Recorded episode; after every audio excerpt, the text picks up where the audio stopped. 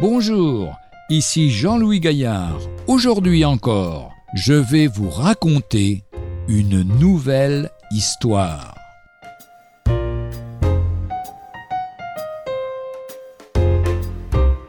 Sans lui, je ne suis rien. Durant plus de 20 ans, Michael Chang fut sur le devant de la scène dans le monde du tennis lorsqu'il a sorti Ivan Lendl et Stefan Edberg pour remporter en 1989 à Roland-Garros ce tournoi du Grand Chelem. Il était devenu le vainqueur le plus jeune de toute l'histoire du tennis. Quand il a publiquement remercié Jésus-Christ pour sa victoire en disant que sans lui, il ne pouvait rien, la foule a réagi diversement. Critiques et applaudissements ont jailli. D'autres joueurs, anciens et vétérans, n'ont pas manqué de rire et de s'attendre à la chute rapide de cet étrange témoin de Jésus-Christ. Mais Michael ne s'est pas laissé troubler et il a gardé le même discours, même lorsqu'il est devenu une star, un phénomène médiatisé dans le monde entier. Devant son public, il a expliqué un jour « J'ai reçu tant de joie, d'amour et de bénédictions de la part de Dieu que je ne peux qu'en témoigner. N'est-ce pas ainsi lorsque le meilleur vous arrive? Vous souhaitez partager votre bonheur. » Michael a pourtant un handicap pour un joueur de cette envergure, sa petitesse. Les clés de sa réussite sont dans des entraînements intensifs très complets et, ajoute-t-il, sa vie spirituelle.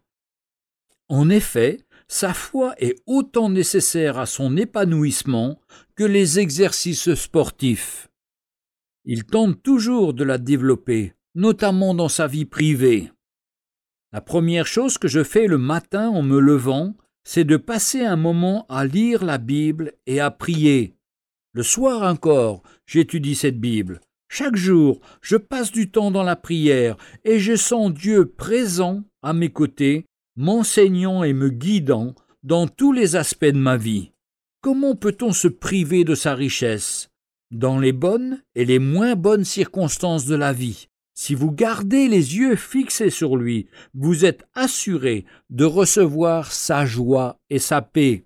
C'est alors qu'il entrait dans sa première année de joueur professionnel que Michael a demandé à Jésus d'être le maître de sa vie. Depuis, il a la profonde conviction que la main de Dieu est sur lui à chaque instant de sa vie. Bien avant même la gloire et l'argent, le Seigneur est là pour diriger ma vie. Sa présence et son soutien me donnent une confiance sans limite. Plein de choses se passent dans ma vie et je ne crois pas qu'elles sont dues au hasard. Le Seigneur même veille, surveille et toujours marche à mes côtés. C'est une grande satisfaction de le savoir présent, quoi qu'il m'arrive. Retrouvez Un jour une histoire sur www.365histoire.com.